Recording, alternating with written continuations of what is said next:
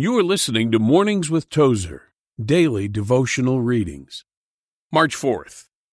Preach a whole Christ. God is faithful, by whom ye were called unto the fellowship of his Son, Jesus Christ, our Lord. 1 Corinthians 1 9.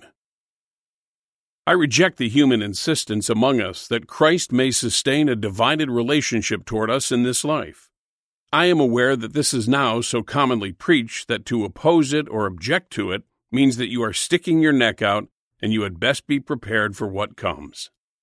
But I am forced to ask how can we insist and teach that our Lord Jesus Christ can be our Savior without being our Lord?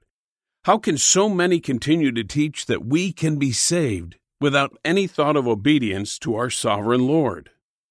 I am satisfied in my own heart that when a man or a woman believes on the Lord Jesus Christ, he or she must believe on the whole Lord Jesus Christ, not making any reservation.